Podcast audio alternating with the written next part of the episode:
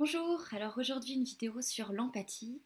Euh, j'ai trouvé ça plus sympa de le faire en vidéo que par écrit, parce qu'en plus euh, dans ces cas-là vous pouvez faire votre vaisselle, votre ménage, tout, et que, et que bah, la façon de parler, euh, le contact est plus simple et plus direct.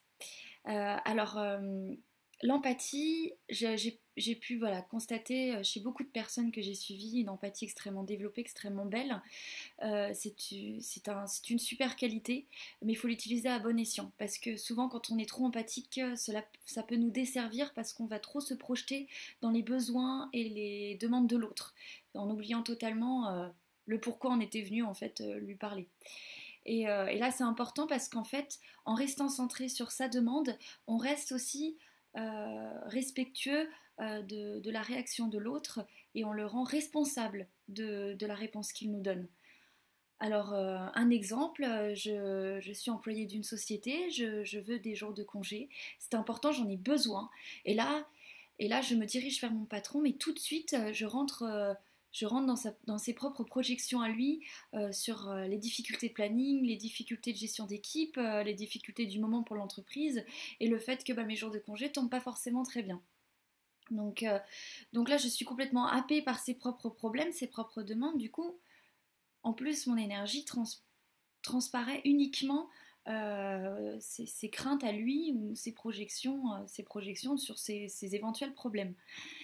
Euh, à ce moment-là, la personne qui est en face, le patron, euh, effectivement a un bel effet miroir euh, sur, ses, sur, sur, ses, propres craintes, sur ses difficultés du moment.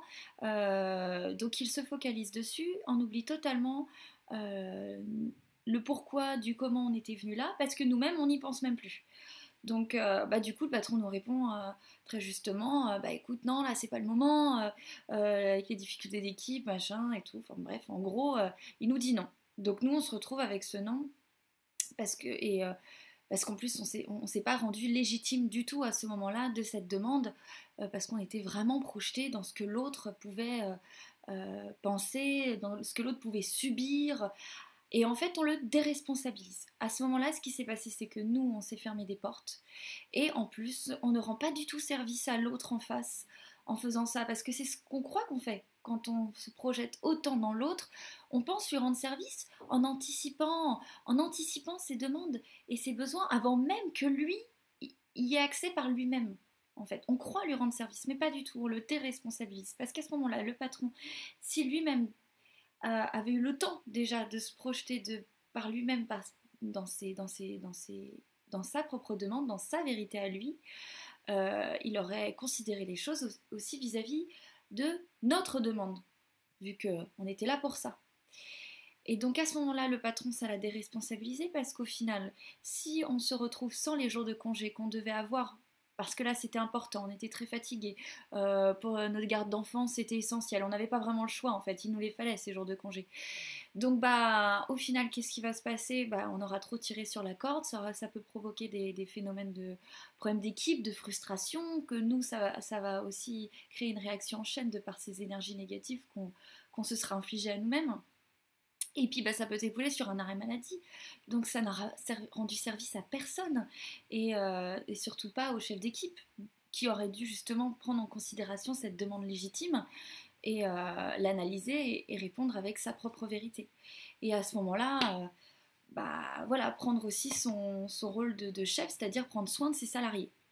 Et là, on l'a déresponsabilisé de ça en étant dans cette empathie trop développée. Alors c'est un exemple, parmi tant d'autres, il en existe plein. Euh, vraiment, ça peut concerner nos propres enfants, nos amis, euh, mais, souvent en fait, en pensant, en pensant penser à l'autre, on s'oublie, du coup on, on pousse l'autre à s'oublier aussi, et du coup à nous oublier, en fait tout ça, ça, fait une cacophonie, euh, pas super chouette. Donc vraiment, quand vous avez une envie, un besoin, exprimez-le. Exprimez-le évidemment de manière respectueuse, mais exprimez votre vérité, c'est important, parce que l'autre en face doit l'entendre à ce moment-là. Euh, pour elle aussi, ça fait partie de son évolution, de ce qu'elle doit, euh, de ce qu'elle doit euh, voilà, entendre dans sa journée à ce moment-là. Donc surtout, n'ayez pas peur, n'ayez pas peur d'être qui vous êtes et, et d'exprimer vos besoins. arrêtez de sur les envies, les demandes et ce que voilà sur, ce qui pourrait concerner l'autre. Ça c'est très beau, mais ça, ça doit venir euh, dans un processus, on va dire, euh, naturel et pas quelque chose de prioritaire. Voilà, on, on se focalise sur soi, comme l'autre se focalise sur soi, et ensuite les énergies circulent entre les deux personnes. Donc voilà, j'espère que ça vous aura aidé, j'espère que, ça a été clair pour vous. Euh, voilà, en tout cas, je vous fais plein plein plein de gros bisous et puis à la prochaine.